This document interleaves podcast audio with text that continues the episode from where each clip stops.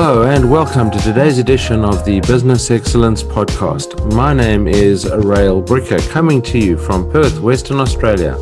And with me, as usual, is my co-host, Lindsay Adams from Brisbane, Australia. Hello and welcome.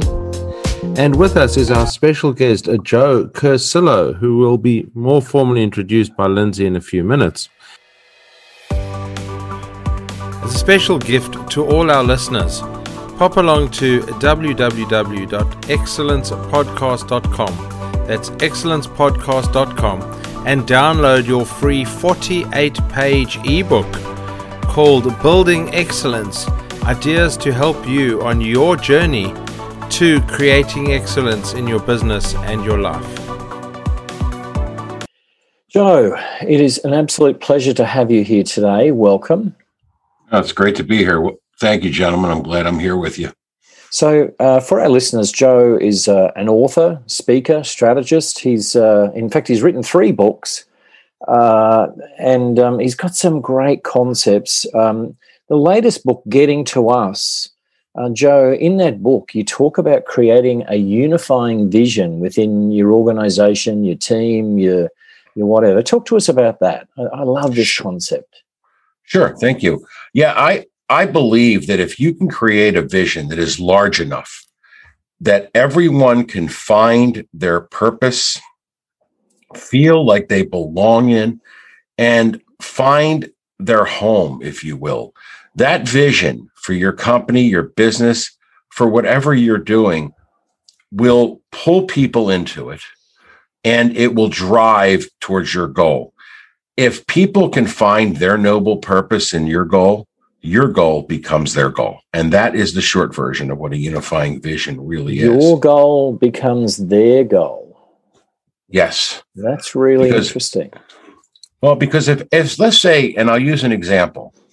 My favorite example is to use is Apple. Apple, when Steve Jobs started it, he searched for people who were innovative in the tech industry, who wanted to see tech advance.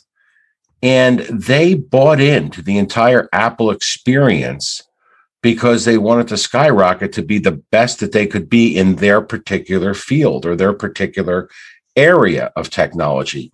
And Jobs gave them all a home, so they felt inclusive. The people were proud, and they still are. Apple employees are proud to be Apple employees. And they love it because it becomes their life mission. It's what they want to do is see Apple succeed because they succeed.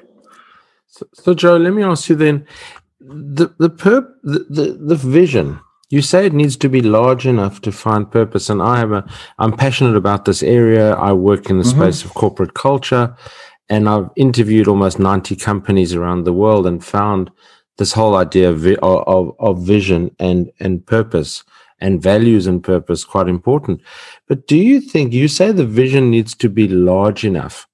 Does that mean it needs to be bigger than the organization? It needs to be not necessarily charitable or anything like that, but needs to be something that unifies everyone in the organization. Yes, exactly. It's got to be bigger than any one individual. It's got to be bigger than the company. Another example is Amazon. When Bezos first created Amazon, he said he was looking for warehouses on the moon because he was trying to create something that was bigger than Earth could handle. And that is what this vision has to be. So people should not sell their vision short. They should make their vision become everything to them and make it so big that they can't fail. It's when you have short-sighted visions that you fail. Well, it has the word vision, and people always group vision and mission together. Has that become a bit too systematized over the last few years with all these consultants to businesses narrowing this vision to a point where I stand on stage and I make the joke and I say, I'll bet you I can tell you what all your vision and mission statements are. And people look at me strangely and I say to them, well, I bet you it all says we're going to be the best, fill in the blank, in the best, fill in the blank, using the best, fill in the blank. And has it become too systematized and the great companies are going beyond that? I think, sadly, it has become very systematized. And the reason is so many people decided that they were going to become coaches and consultants. And that is what they learned, was to create systems to make it work. And they started telling businesses, this is a system. No, it's a dream. Dreams aren't bound by systems. They're not bound by logic. The question is, how big can it possibly be? You can't create a system for that, as far as I'm concerned. And I don't have a cookie cutter because, well, that would be easy. I understand your cookie cutter idea. That would be great for people because it makes them feel like they did something. But the reality of it is, the minute you start creating a system, you are limiting yourself and you're going to hit a wall. Joe, I've been in many organisations. Like Rail said, they've got their vision and mission statement up on the wall, you know, in the reception and whatever. And I've even overheard a conversation once where I saw two employees walk by, look at this thing and laugh, and look at each other and kind of walk on as if this is a joke. How do we actually get people to enroll in that vision? How do we get them on board? I mean, I get the fact we create a unifying vision, but how do we get them involved and want to be part of it? Well, you know, let me say this. First of all, I believe a mission statement, a corporate mission statement, is very different than a unifying vision. A mission statement is something that addresses to the shareholders or to corporate America or to Wall Street or to the various investment banks, this is what we're doing. But a unifying vision addresses the employees, the teams, the vendors, the people you do business with. So to answer your question directly, I just had this question come up about 3 weeks ago. Somebody asked me, how do I get my people to enroll in the mission statement? And I asked him to read it to me. And we sat on Zoom. And when he finished reading it, he looked up, and I was sleeping with my hand on my head. I opened my eyes and said, you bored me to sleep. I think that's what you do to your employees. And he looked at me and said, it was really hard to read out loud. So the suggestion that I gave him is, and I may be involved in the process here, but I told him to go to his employees, ask them what they saw as the vision for the company and find out how they interpret it so that he can say to them, you're not thinking big enough, you're not broad enough, or you're too narrow, and help them figure out what they want to do and make sure it's on the same page. Now, let me also say that there's a risk in that. The risk in that is your employees are going to say they're not on board with whatever you tell them the vision is. And I always use the example of Zappos. When Tony Say came out and said to everybody, this is the vision we have. If you're not into it, I'll buy you out. Let me know and you can go. And he was willing to take that major risk because he didn't want his vision limited. He wanted to know that everybody was on board with it. So I would engage people, and that's my, you know, my goal is to see everybody engaged. So if you can get them engaged from the beginning to help develop the mission, that's pretty spectacular because then they can share it with everybody because they're proud of it just like you are.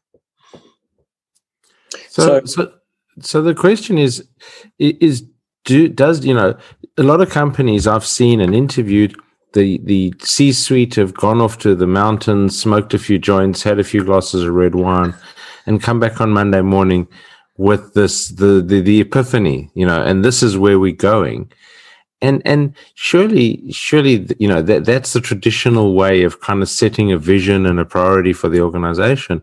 But surely, you know, the process of bringing people in our today's world with information flow and everybody wanting to feel a part of something, that, you know, there must be a better way, you know, to do all this. Well, there is, and that's why I believe you want to bring people in. I'm laughing because the idea of the managers and the C-suite people going into a retreat, by nature, that is exclusive. And to me, a unifying and a powerful vision is inclusive. And I always tell my clients, the last thing you want me to do is team building and have a trust fall, because my idea of a good trust fall exercise is push the CEO off the top of a 10-story building. If his employees break his fall, then we got a good CEO. The employees have to love that person, and you're not going to love them when you leave them out of things. I know some of the bigger companies have trouble with that, but I've seen it work, and I think it's a powerful thing. So, Joe, you're talking about it being inclusive, and I'm just having some nightmare memories of an organization I was employed by once. We were taken away on a 2-day retreat. The manager sought our opinion, and then at the end of the 2-day retreat announced what they wanted us to do. They had listened and not taken into account anything we said, and then said, okay, boys and girls, this is the way it's going to be. That is so 1980s. That is so 1980s. We are so past that today. It doesn't work. So how do we get around that? I mean, lip service, I guess, is what I'm talking about, where we pretend we're listening. How do we get around that? One of my clients is incredible, and he will listen to everybody and anybody in the company. He tends to wander through his facility at a regular basis. And he came to me, this is about 2 years ago, and told me that he was having problems because his management team was not moving forward. They weren't doing anything to change. And I said to him, they're not adopting your unifying vision. They're not adopting the vision that you have for the company. And I said, if they're not adopting it the way it should be adopted, they're going to ignore all of the ideas and all of the support people below them who are actually working on the floor. And if they're not listening to them, maybe they don't belong in your management team. Now, I always laugh about this particular client because he had hired me to do some work for him, and I did some consulting. And then he hired someone cheaper and told them to give him a unifying vision. And I just laughed because I actually saw him the other day, and I said, how's that working out for you? And he said, it's not. We have to talk again, because people don't really think big. And I mean, I look at myself. I have been in the private sector. I've been in the public sector. And, I have waited in the mornings to be told what to do that day, because nobody gave us the ability to actually think for ourselves and help make something better. And the reality of it is, if your management is not going to accept ideas or become innovative because they hear what people below them are saying, that doesn't work. In my book, Getting to Us, one of the people I talk about is Mary Barra. Mary Barra was the CEO of General Motors, and she took on a dying entity. But Mary Barra started on the floor of the factory as a factory worker, moved her way up through the ranks, and eventually became CEO. And she knew the company inside out and backwards. She knew what they do.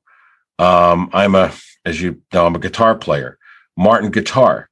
I mentioned them in my book because I know Chris Martin.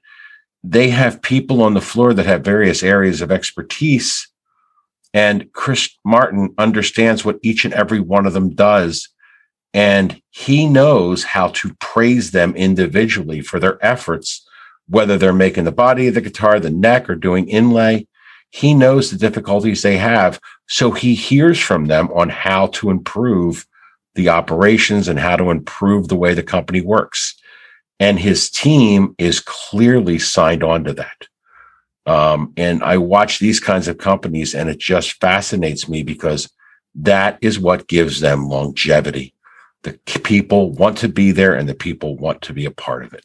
So there's a famous story, and I actually that when John F. Kennedy visited NASA in 1962, which was a number of years before, obviously, the first moon landings, he was walking over, and there was a man walking with a broom, a janitor, And he said to him, "Hi, I'm John Kennedy. What are you doing?" And he said, "Well, Mr. President, I'm helping put a man on the moon." And that to me is the classic unifying vision, that the janitor saw himself as part of that greater mission. So I was working with a company here in Australia who came out with a purpose statement, a statement of purpose, effectively, supposedly their unifying vision.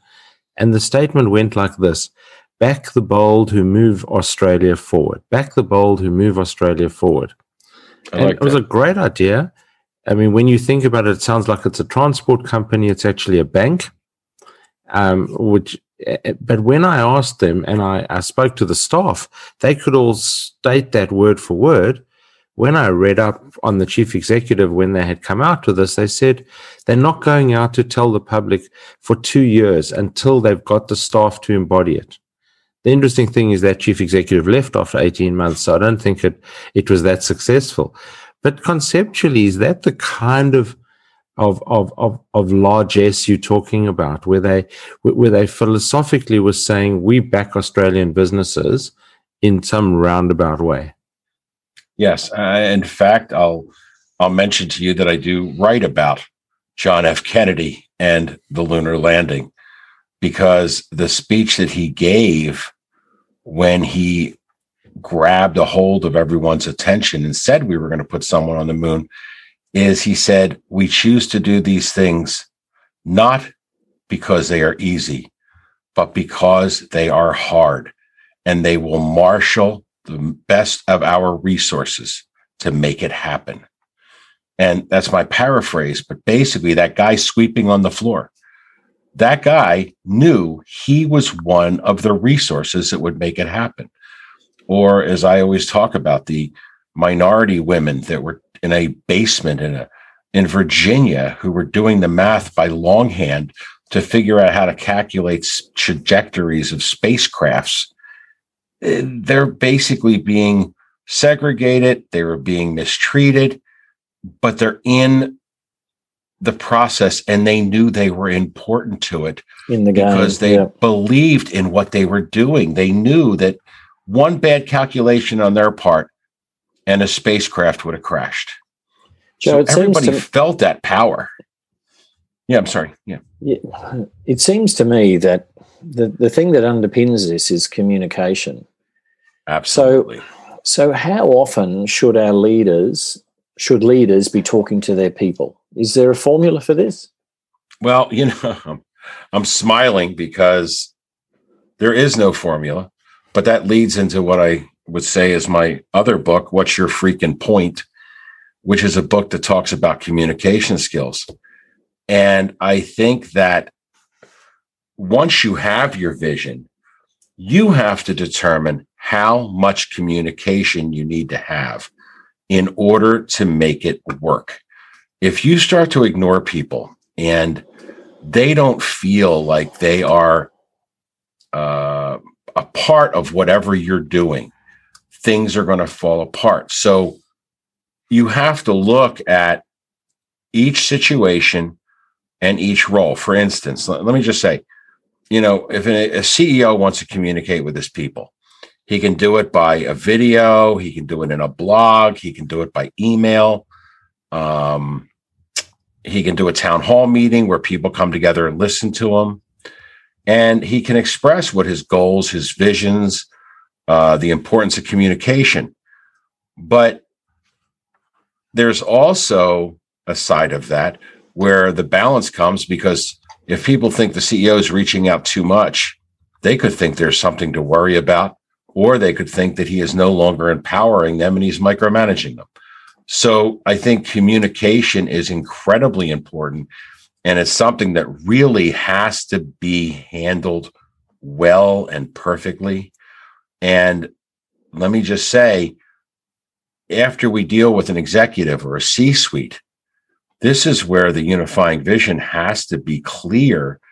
That CEO has to make sure his C-suite is on board and gets it, because if that C-suite is not on board, when those executives speak to the people below them, they're going to be delivering different messages based on their own understanding, And then the whole vision falls apart. So that structure, the belief. In fact, it's funny, earlier today, I was having a discussion with someone, and I said one of the greatest factors in decision-making and communication is trust. And the core of trust is an emotional decision. If people start to feel anything is going wrong, you're going to lose their trust because their emotions are not going to override the logic, and they will panic. And we did see a lot of that last year at this time. Absolutely. Yeah. Yeah. You mentioned town halls. I mean, one of the classics, you know, in 2020, 2021, and in fact, from about 2017 has been Satya Nadella at Microsoft, who runs every month a town hall meeting for the entire 90,000 people of Microsoft. And obviously some of them are sleeping because it's the middle of the night, but they can those who are going to watch the recorded version, send in questions. And he answers them, and he answers stuff live. So it's not, you know, people anywhere around the world from Microsoft can ask live questions.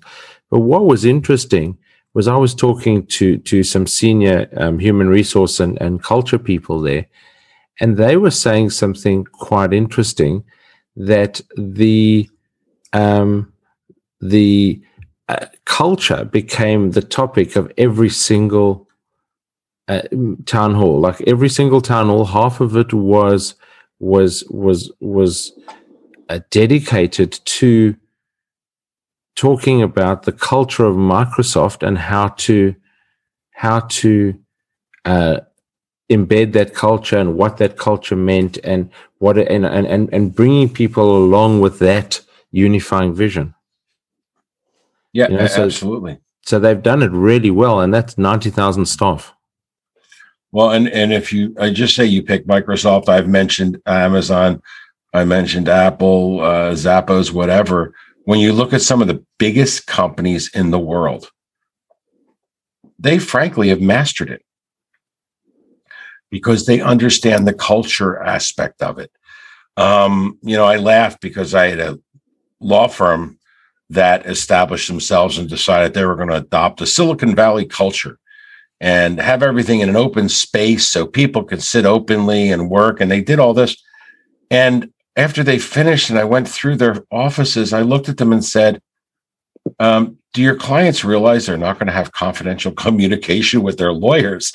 And they realized, yeah, they didn't know what they were going to do. So they're going to create rooms that you could go into with the clients and meet with them. And I laughed and I said, wait a minute, you put the cart before the horse. You stole a culture from someone else rather than create a culture that works for you.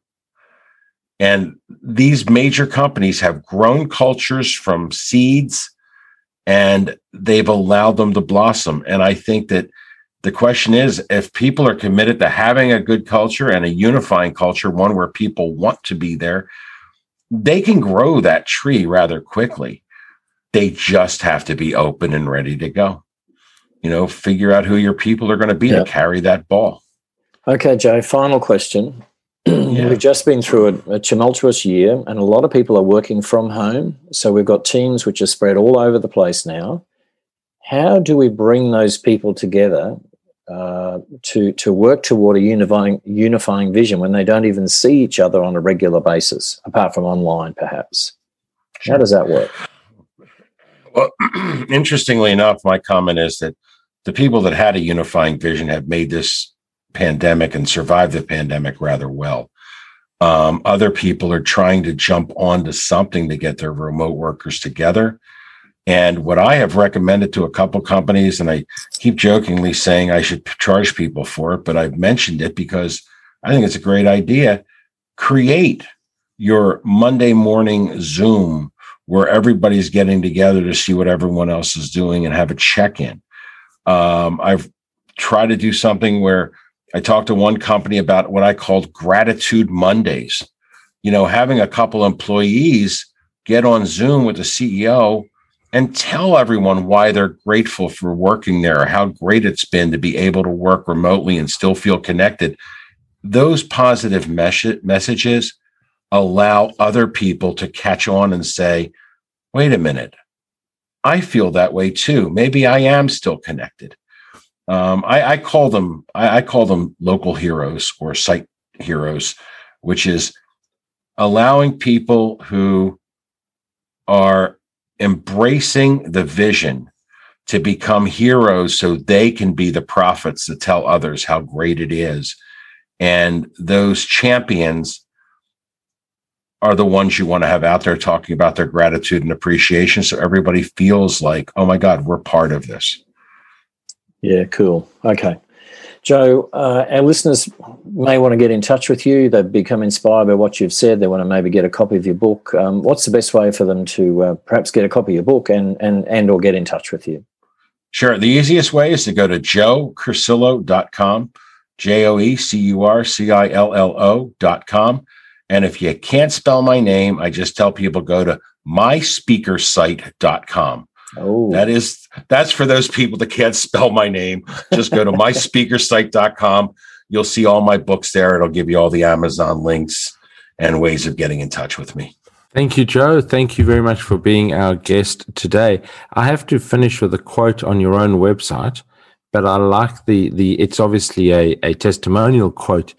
But it said, Joe's the perfect combination of value, entertainment, and engagement, and that's gold. So I agree with that. Thank you for making the time to join us today on the Business Excellence Podcast. Thank you for having me, gentlemen.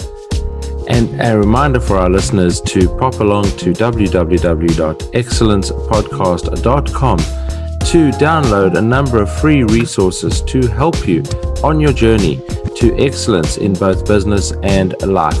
This is Rail Bricker and Lindsay Adams signing off for another edition of the Business Excellence Podcast.